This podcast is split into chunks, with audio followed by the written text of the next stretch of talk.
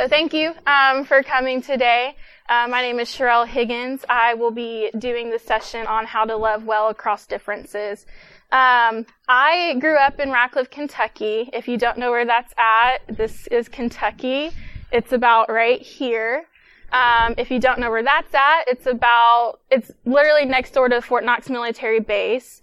And if that doesn't help you, I'm 45 minutes south of University of Louisville. So that kind of gives you some context of where I grew up. Um, I didn't grow up in a Christian home all my life. Uh, my parents who are here today, um, they gave their life to the Lord when I was 13. Um, I would say I was really blessed because um, I grew up in a pretty diverse city, considering growing up in Kentucky. Um, the church that my parents took me to is also diverse. Um, and so when I look back at my upbringing, um, I thank the Lord because I was exposed really quick to a lot of different cultures and backgrounds. However, I would say as diverse as my childhood was, um, diversity was never really talked about in the pulpit. So all through college, I kind of went through my Christian walk thinking, you know, this was just, we didn't really talk about it. I didn't think that God really valued diversity as much, and I didn't really see it um, as just something biblical. It's something you pursued intentionally. Um, I went to Georgetown College. I graduated with a bachelor's in psychology, and um, I cheered all four years of college. I joined a sorority, and Georgetown um, is a PWI, which stands for Predominantly White Institution. Um, I, if I could tell you that I could literally count on my hands and toes how many people of color I came in contact with, that is a very factual statement. Um, I was probably one. Um, I was probably the only minority on my cheer team all four years. Um, there was probably two minorities in my sorority, and so Georgetown College was a very um, white cultural education world. And then something crazy happened my senior year that kind of changed my world. And for the first time, I felt like the minority. Um, I remember it was a Sunday night. My roommate and I were watching Walking Dead. I'm a Walking Dead fan. And um, we were flipping through the channels, and I remember the news kind of flashed, and something just told me to stop for a second. And so I went back to the news, and um, I remember at the bottom of the screen, it was breaking news, uh, shooting in Ferguson.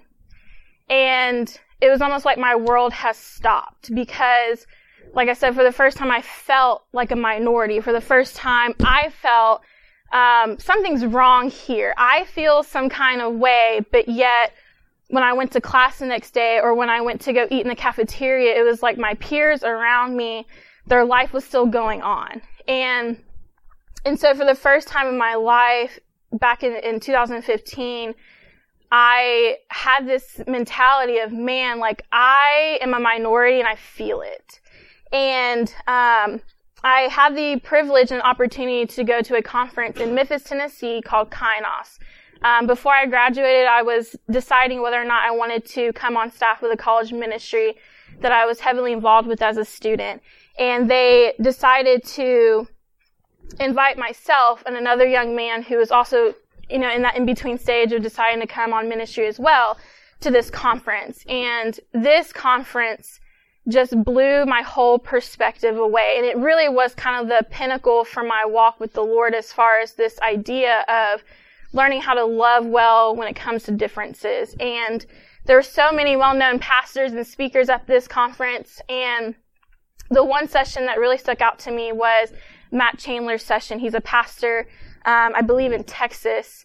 Um, and the basic premise of his session that day was just because you have a sprinkle of people represented from different cultures and different backgrounds doesn't mean you've reached the pinnacle of unifying and diversifying your church. And that really rocked my world because, you know, you see a lot of organizations and churches who look very diverse on the surface level, but when you really dive in, they're they're no different than any other organization in the world. Um, and I think that's interesting because part of the church's responsibility is to go deep. We are a family united, and so I find it interesting when I am in the realms of um, diversity, specifically in the church setting. Um, we oftentimes don't look any different than any other organization in this world. Um, and so part of having a church and or an organization that is unified and lets love lead is knowing where your people come from and the experience they've gone through. And I'm going to share more about this later, and I'm going to say this probably multiple times, but um, when I did ministry on the college campus at Northern Kentucky University, one of the things that my boss really kind of ingrained in me my first year doing ministry was you need to learn how to live life with your disciples. There's something special when it comes to sharing your life with people. Um, and in doing that, you have to open yourself up. You have to get past the, how's the weather doing? How was that exam? How, you know, how's your mom and dad? It, it goes deeper than that. It, it, goes to that, what are you struggling with? Let me, did I, I, I know I said something last week and I can see that it rubbed you the wrong way. Let's talk about that. Um, and so to have a unifying church organization that leads in love, you have to know where your people come from and you have to know the experiences they've gone through as that adds to the the lens in which they see the world. You know, my lens is completely different from you. My lens and how I view the world and how I view um, the things in this world and even my Christianity is very different from all of you all. And so we have to really understand everyone's background and their life experiences in order to really understand that. Um, and this unity is the picture of a multi-ethnic church. Um, so like I said, I spent three years doing ministry on a college campus and I was right out of college, so I was very young, 20 something year old. I'm still very young, but, um, but that was very challenging three years of my life. God really shaped and molded me and he stretched me in so many phenomenal ways that, um, I'm still even processing to this day. And one thing that I've learned doing multi-ethnic ministry is that it takes a lot of love, it takes a lot of humility, and it takes a lot of commitment um, on both sides. Um, I would also say, on top of doing multi-ethnic ministry, I also experience doing ministry as a minority, which um, adds a whole nother layer to things. When you're um, functioning in a world where the majority has been doing ministry in a way that they've been used to. Um, so doing ministry, not only just multi-ethnic ministry is hard, but then doing it as a minority um, is also hard as well. I, I always often say that I was kind of an anomaly when I did ministry in KU because not only was I African American, um, but I was also single. There aren't a lot of single staff women um, in our in our organization, and I was also a woman doing ministry as well. There aren't a lot of women doing ministry um, in the organization I was working with. And so I was kind of an anomaly times three. And so, um, like I said, that helped me grow and learn in so many different ways and what it looks like to learn how to lead in love and unity. Um, but also God really took those three years of me doing ministry and me really diving deep into this heart of God, to this God's passion for diversity, um, to gain a new lens and how to read and interpret God's word. Um, you know, ever since I went to that conference in at Kainos in Memphis, Tennessee, um, like I told you all, I didn't really have a lens as far as seeing God's word address these issues when it comes to racial reconciliation or even just learning how to love between differences. Um, so for the first time in the last, I would say probably three years, I've grown to really see and understand God's word to really address these issues and, and to really understand that God's heart beats after, um, racial reconciliation and diversity. Um, you know, chapters like Ephesians 2 where it talks about breaking down the walls of hostility and creating himself a one new man. That was kind of like the theme of the conference that I went to and it really just I it was a big eye opener for me because like I said I've read the Bible and I've been in church and no one really talked about the Bible and its context in that way. And so as I started to really dig deeper into my walk with the Lord and dig deeper into his passion um, for God's kingdom to be diverse, I really began to see that his word um, addresses these things and it's very plain and simple. Um, and so, as I was preparing for this talk, um, my talk is based out of First Corinthians, and First Corinthians is no different. That's one thing that I, I told students a lot of times was, a lot of people, even myself, fell prey to just wanting to make God's word so complicated when really it's very simple. Um, and I would say it's very simple when it comes to this issue. God and really gives us a command to love across differences. And when we don't do that as a church, like as a whole, as, as Christians, as his children, we're really doing the gospel of dissatisfaction when we do that. Um, and so I, I love reading the Bible now because it's so clear to me how God addresses these issues and where he stands. And so, um, without further ado, I'm going to start going through my talk. I have four points today. Um, but before I get into the points, um, Paul knew a little something about bringing people together in a way uh, that's unifying and God glorifying. As much as he did for the church, he knew his primary calling was to bring people together and, and to bring unity. Um, the church in Corinth is really interesting because they had a number of divisions within their church, which if we look closely at our churches today, um, it's no different. We have divisions when it comes to our status, when it comes to class, um, educational background, church position, marital status, gender, doctrine. Um, the church in Corinth was experiencing these same exact things our modern day churches are experiencing today. Um, and so, like I said, I'm I'm going to share four advices, which that it's not just limited to four. There are many more advices that Paul gives in First Corinthians, um, but the four that I'm going to be sharing with you all today, um, I think, are very important and vital, um, and really instructive for us today.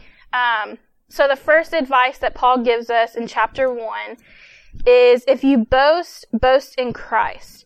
Um, in verses 28 through 31, it says, God chose what is low and despised in the world, even things that are not, to bring to nothing things that are, so that no human being might boast in the presence of God. And because of him, you are in Christ Jesus, who became to us wisdom from God, righteousness and sanctification and redemption.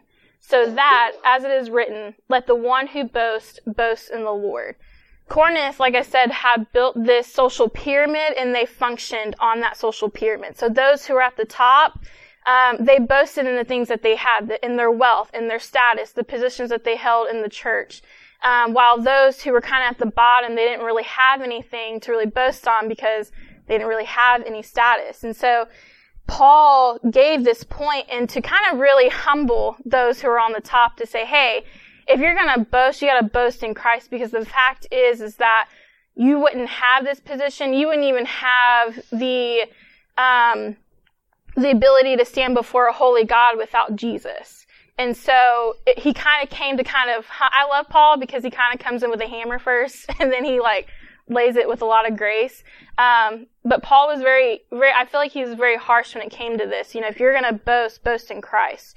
Um, and from the beginning, Paul needed to break the preference of the rich over the poor. And so in order to do that, our only boast can be in Christ. Um, so again, there's that humility aspect when it comes to learning how to love. Um, and when it comes to differences, you have to be humble. Um, you know, working college ministry, you learn a lot of, you know, hip language. Um, but there's a song that says, sit down and be humble. And I, I take that to heart because we really do. You need to sometimes be quiet, sit down, listen, and be humble in order to really understand where other people are coming from.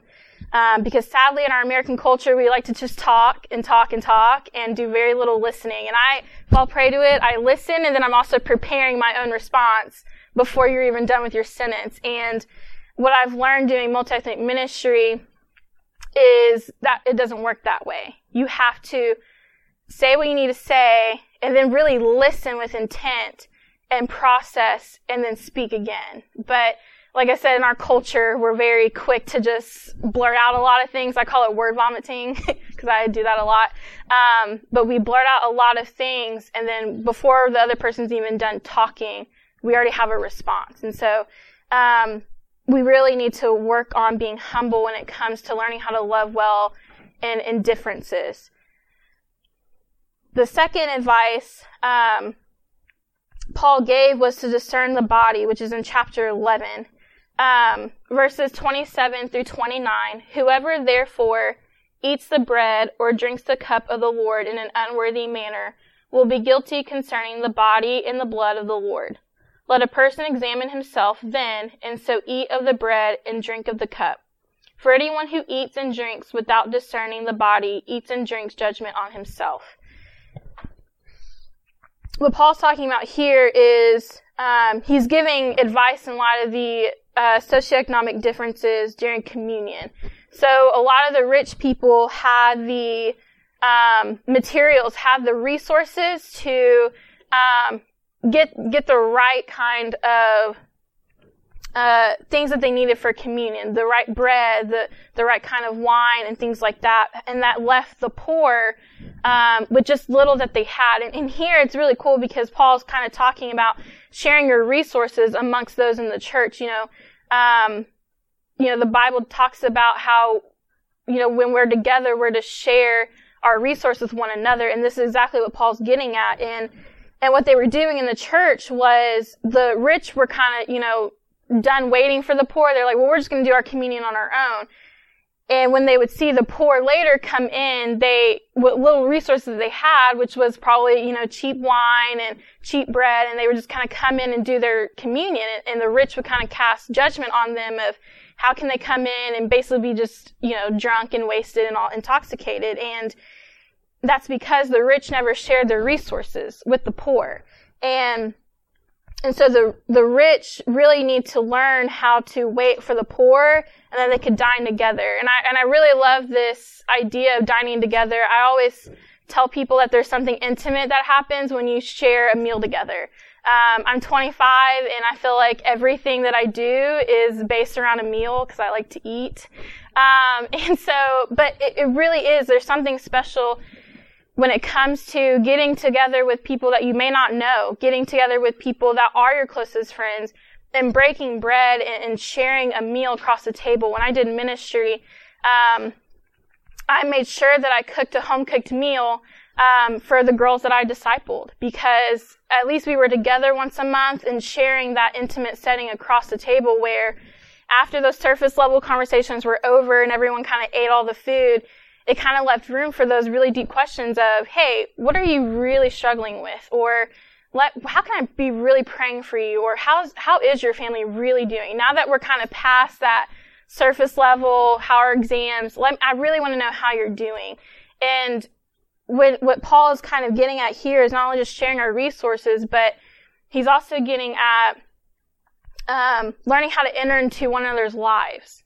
Um, like I said, there's just something really again, our culture, our Americanized culture, um, it really eats me up sometimes because we're we're really really great at just saying how are you? Good. And that's just the automatic response. Like i tried for a month to really focus on the question how am i doing? and really give a, an honest answer.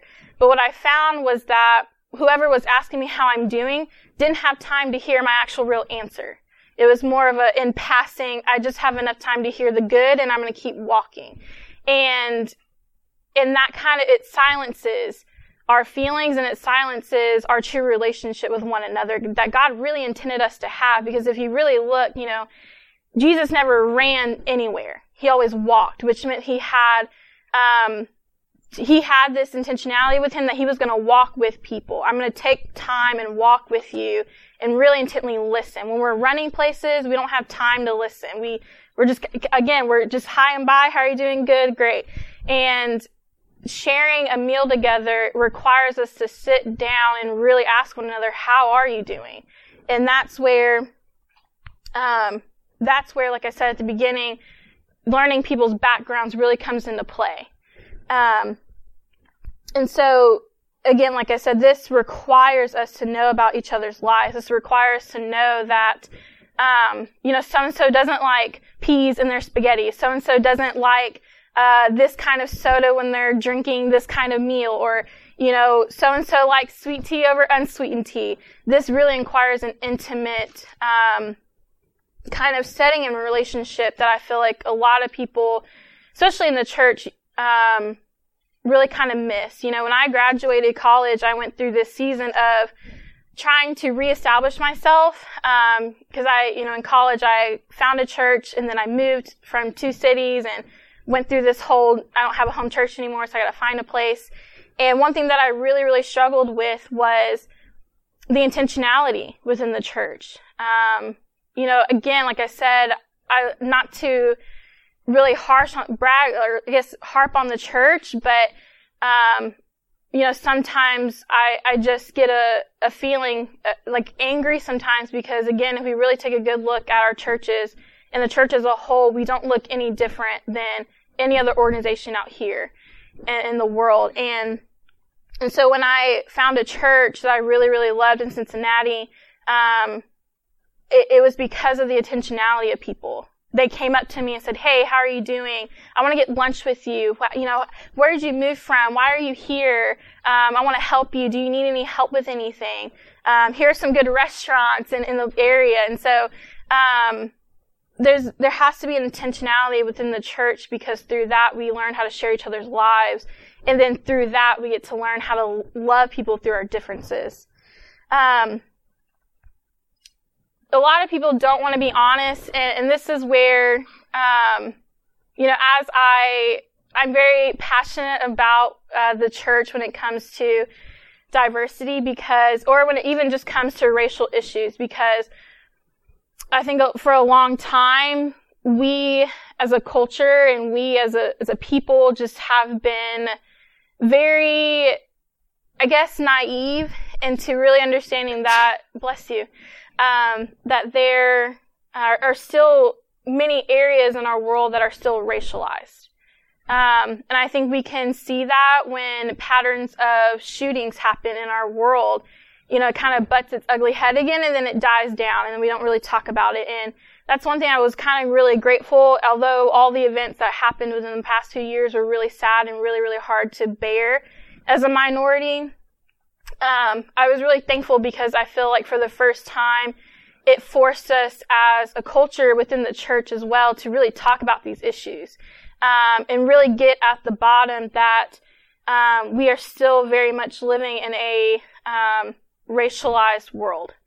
And so there are many areas in our world that are racialized still. That that's it. That's health care. That's interest rates. That's job promotion, new car prices, job assignments, credit availability, hiring, home ownership. Um, and that is where, again, the getting to know one another's lives. That's that vulnerability. You know, when I, we had to raise our own support when I did ministry, and it, it wasn't that I didn't want to do ministry that scared me. It was the fact that I had to raise my own support. And I was honest with the, with my bosses, and I said, you know what?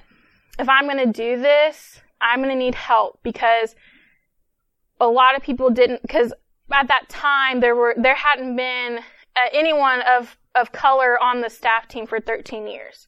So they were kind of going into this whole movement kind of blind again.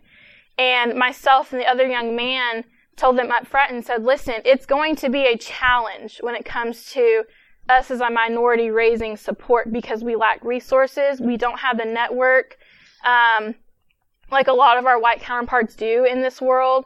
Um, and so it, it's not the fact that we're scared to do ministry, it's the fact that we are going to have a really hard time raising our own support. And and I would say that is, you know, economics within itself is a racialized um, area of our world that is still affects us even within um, Christian realms. Um, and, and so t- for the church, I think it's really important to really understand that outside of our context, outside of our church, there are still many racialized areas of our world that people who are oppressed and under resourced are still being um, influenced and being um, affected by these things.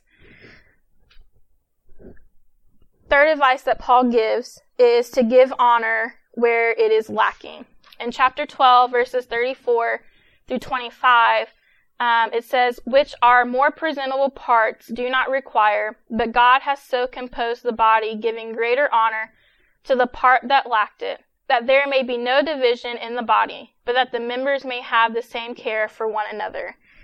And I meant to preface this at the beginning, but every, this right here, especially the last two points, it's really, really hard because again, this is that humility coming in of, you know, yes, I may have a higher position than you, and yes, I may have all these networks and resources um, than you do, but I'm also commanded in God's word to share that resourcing and um, and to really esteem you higher than myself. Because in the world, you know, I I love Jesus just came to really turn everything upside down. Because the world would say, if you have power and you have resources, use it for you, yourself, and I, and and boast in yourself. But what Jesus came to do was say, no, I'm going to take that wealth, I'm going to spread it on down to where it trickles down to those who are on the bottom, to those that we would say are the least of these, and I'm going to esteem them.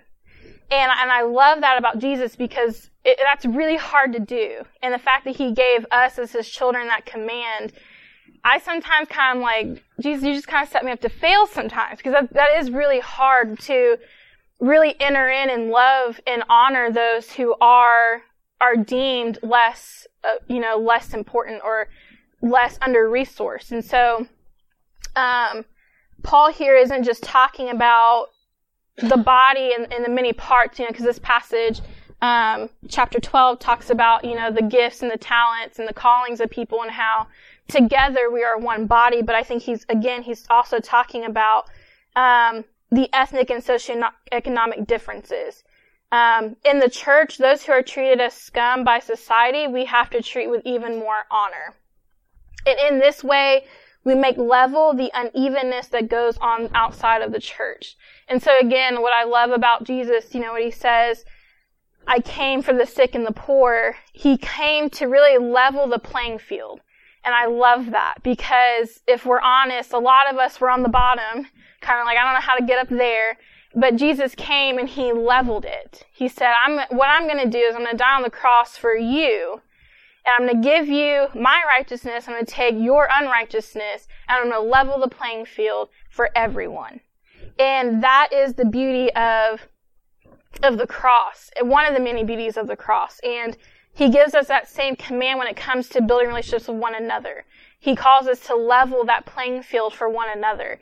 And, and in order to do that, we again have to share our, our resources, share, um, it doesn't have to be just about money. It's about time. It's about, um, you know, I found that um, doing multi ministry in KU, a lot of our students, a lot of our African American students didn't were first generational college students, and a lot of them didn't have a car, um, and that really baffled us because a lot of our events required us to drive somewhere else, and or to even you know just the I, I was blessed to have a family that you know kind of spoiled me, but I had a car in college. I had my bills paid for. I had, you know, everything was kind of paid for.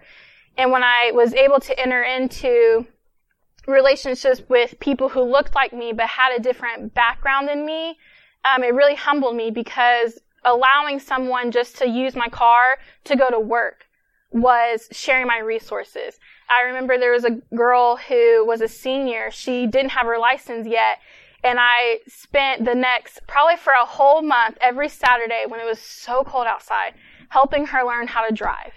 And that for her spoke volumes. And did I, was I a phenomenal driver? By no means, but, um, but for me to take my time on a Saturday, which was considered my day off, and teach, help learn, help teach her how to drive, pedal a park, how to you know, get in and off the interstate, um, that for her spoke volumes. I shared my resource, which was my car. I shared my time, which is a resource of mine. And so, um, and like I said, that's very hard to do because again, we live in a society where it's me, myself, and I.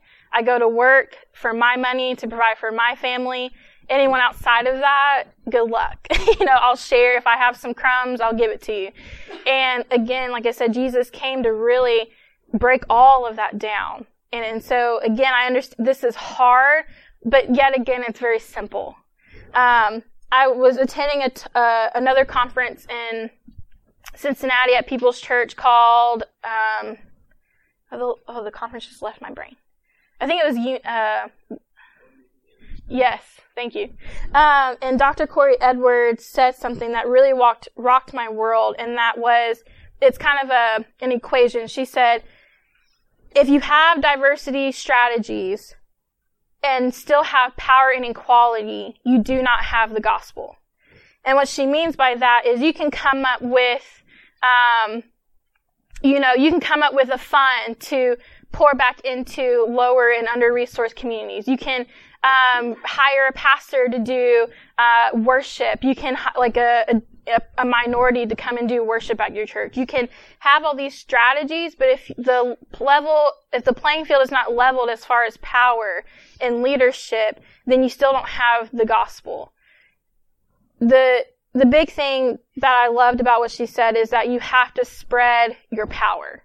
And, and that again takes humility. Um, you know, when I was doing ministry at NKU, um, a big, a big part of the, the rock in the road was there was no one like, who looked like me represented on the board. So there was no one like me able to speak up for me. There was no one like me who could voice my concerns or voice my fears and my doubts and and all of and the troubles and the struggles of being a minority doing ministry. Um, and so when you have people who look different from you around the table, able to to where the power is is is even, the the resources is even, it allows room for the kingdom just to grow even more. Um, I now work in a residential treatment facility with kids who are in foster care, and because of their behavior, they cannot um, maintain in a family home setting. And so, our, one of our main jobs is to kind of trade out their survival behavior and replace it for the uh, desired behavior that society would want.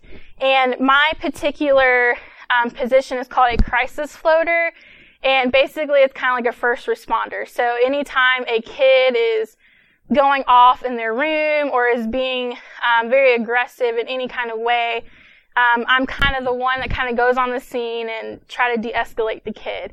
And I remember the first day uh, of training, this lady looked at me and said, Sherelle, if you don't have a relationship with the kid, you don't even have a prayer.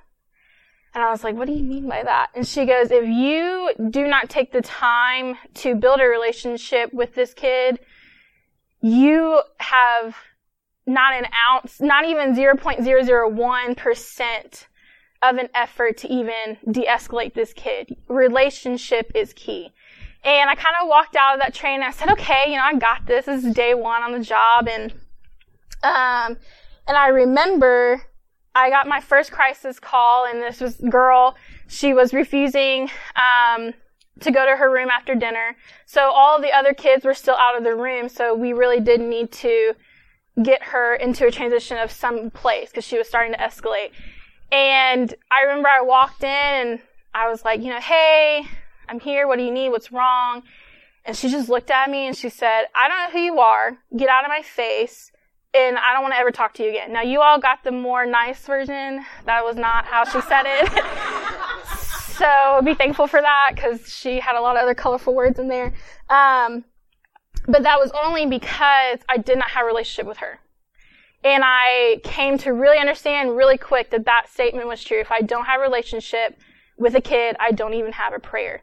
And so I spent the next month and a half playing Uno uh, playing chess. I didn't even know how to play chess. Um, playing chess, playing checkers, doing so many bedtimes and tuck-ins, and reading the same Frozen story every night um, to kids, so I could build relationships with them, so that when I am needed, I can pull from something. Then I have a prayer, and I know that sounds kind of exaggerative, but I would really say that this statement also works when it comes to doing multi-ethnic ministry in the church.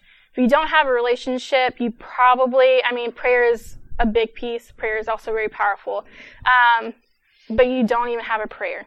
Relationship is key to learning how to love across differences.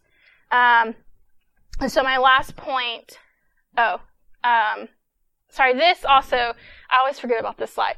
Um, but this too is really cool because the church, what the goal is for us to be able to say, let's meet in the middle. But what you find a lot of churches and organizations say is, I'll make room for you. and that comes out. I've seen it even in our own, in my own, when I did ministry. Um, I saw it played out where we would start with let's uh, let's just you know put a couple of African Americans on the worship team, and that's that. Now we're diverse. And I, you know, had to boldly, me and my other coworker had to boldly come to them and say, that was a great effort, but that is not what we need. And, and that, and not that their hearts was in a wrong place, but in a sense they were like, we're just gonna make room, we're gonna stay, we're gonna continue everything that we want to do, and we're just gonna make room for you. We're gonna add a little bit of this, we're gonna add a little bit of that, and we're gonna be great. And it's like, no. When it comes to diversity, doing multi-ethnic ministry, some things have to die, and some things need to be reborn again. Um, and so the goal when it comes to unity and diversity is for everyone to meet in the middle. However, the temptation, the other side of that is what you'll find is a lot of people will say, I'll just make room for you. Um, so my last point is we have to let love be the aim. And this of course, you can probably, knowing that I'm out of 1 Corinthians, you can probably tell that it is based out of chapter 13. It's a love chapter.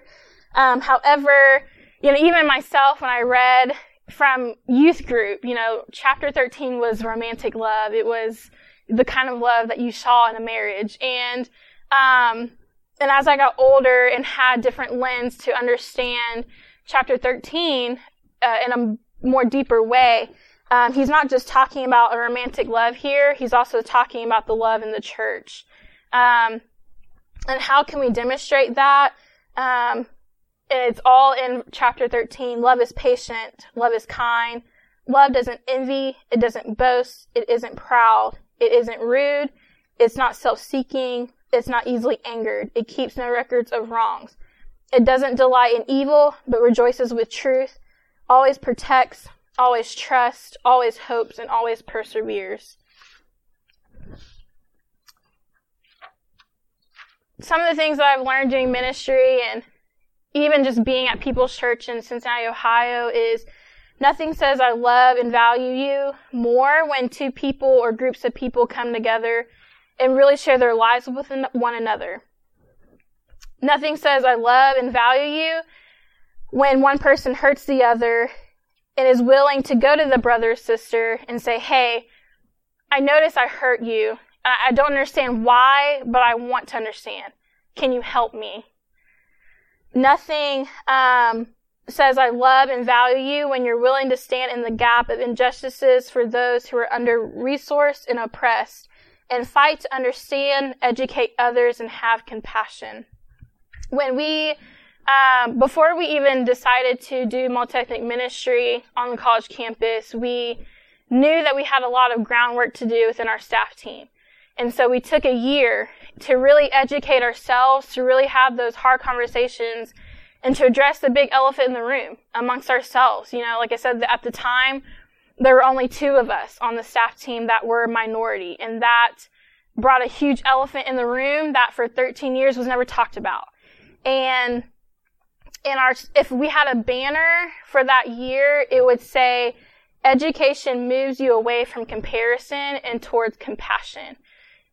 You have to educate yourself on, again, where your people come from and, and their background um, in order to stop comparing yourself and to really move towards compassion. Um, when I did college ministry and talked to a lot of African Americans in the context of um, God's heart for racial reconciliation, the biggest thing I always told people was if the cross can reconcile the most hostile relationship known to mankind, which is our relationship with a holy God, and his love, Jesus dying on the cross was his love pouring out for us. If that relation, if that cross can reconcile this relationship, then why can't it reconcile this? And I've had to really do a heart check myself every day doing ministry and even to today when issues like this come up because the cross, it broke so many barriers that more barriers than we can even understand to reconcile our relationship with a holy God. Who doesn't even look down on us now as children of wrath, but calls us friends, calls us family, calls us co-heirs. And so if we, if God can reconcile this, why can't we sit at a table together and learn how to reconcile this? Um, and I love that because again, that, that opened up a whole nother world for people when it came to understanding, um, understanding multi-ethnic ministry and learning how to love well when it comes to differences. Um, doing multi-ethnic ministry, I, you know, experienced a lot of wounds. Um, again, like I said, I was a, I was a triple threat. I was, I was a minority. I was single and I was a woman. And with that came, like I said, a lot of wounds, but also a lot of victories. Um, those wounds, I would say, aren't, were never intentional. Um, but they were there. You know, doing multi ministry, it opens up a whole nother world of vulnerability. And I didn't really realize that until I got into it um, and experienced it myself. Um, but I, like I said, I think what is beautiful is when you understand that I'm not going to go anywhere because the cross is right here. I'm going to stay. And I'm going to be willing to talk this out with you. I'm going to be willing to be humble and say I was wrong. And I don't understand. That was very ignorant of me to say this, but I want to understand. And it takes commitment. It takes you to come back to one another. Um, there was a beautiful picture that um, one of the speakers gave at the conference in Memphis, and it was this picture of when you're in a relationship with another person who is very different from you. It can be socioeconomic status, it can be background, it can be racial, it can be cultural, anything. But what you demand of that relationship, in a sense, what it should be is, I'm going to trust you with my heart in your hand, and I'm going to hope that you trust your heart in my hand. And we're going to constantly be doing this juggle of, I'm, I'm going to trust you right now to, I'm going to say this. It might come off really raw and really bold and really aggressive, but I'm going to trust that you understand where I'm coming from and we can have a conversation about it. And when we do multi-ethnic ministry and when we learn how to love between differences, we're doing just that. We're doing an awkward dance. I don't really know how to dance and I'm very awkward sometimes, but we're, we're all doing, um, this awkward tango together when it comes to racial reconciliation within the church. It is hard. You guys, it is so, so hard. And I'm sure some of you all who are doing it or in the trenches of doing it and even thinking about doing it totally understand that it is hard because you feel like you got one step down and then you get five beats ahead and you're like, oh, that was, no, that was not it. Let's just go back to step one. And it, so it often feels like you're taking one step, not, probably not even a step, probably a half a step, and then you're taking six steps back. And I just want to encourage you all. Um, we need each other for our gospel to be complete. No matter how hard this gets, I need you and you need me so that our gospel is complete. And that's what I love about God is that He created not just male and female to display His character and His His being in two separate ways. That's why I love when it when I t- get to talk about um, how God is displayed in His creation because He took the initiative to create a man and create a woman to where we need each other to display his glory. And the same goes with the other races and cultures all across this world. We need each other because when we're together, we display God's glory in a whole other way. And that I cannot wait to get to heaven to see that, to experience it myself because it is going to be so beautiful. And and so I just want to leave you all with that is that we need each other for our gospel to be complete. I'm going to pray and then we can do questions if you all have any. God, thank you so much um, for your word, most importantly. God, you um, gave an instruction manual for us as believers, as your children, to learn how to walk this life out. You did not leave it as a mystery. You did not leave it as a um, good luck to us, but you left us your word, which was God breathing, God inspired word to live this life. And Father, I thank you again for all of these people who have a heart for your kingdom. And not just for your kingdom to grow, but a, a true vision for your kingdom to be diverse. And so, God, I thank you. I pray that um, the advice that Paul gave us in Corinthians would um, it would be inscribed in our heart that we would learn how to love across differences, that we would learn how to be um, walk in humility when it comes to things. We would learn how to um, share our resources with those who are under resourced. That we will learn how to um, commit to one another even when things get hard. I know relationships with human beings are very hard. Sometimes we don't know how to communicate well, um, but God, we need you and we need each other for our gospel to um, to be whole. And so, God, I pray that when we leave here today, that we would just feel renewed, and that you are not calling us to do something new or that hasn't been done before, but you have done this before. You have brought people from different backgrounds, different cultures, different um, statuses, different um,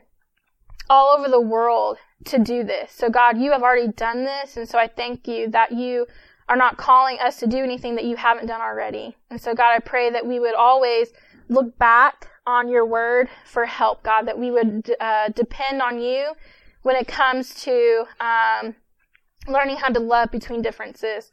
Holy Spirit, thank you for your wisdom. Holy Spirit, I pray that you would continue to refine us, continue to um, sanctify us. Holy Spirit, thank you for um, just your patience with us. We get it wrong every day, but yet you are still pursuing us wholeheartedly. So, Holy Spirit, thank you. I pray that you would go forth in every single person in this room's life. Um, and I thank you, Jesus, for the cross. It's your son's name we pray. Amen.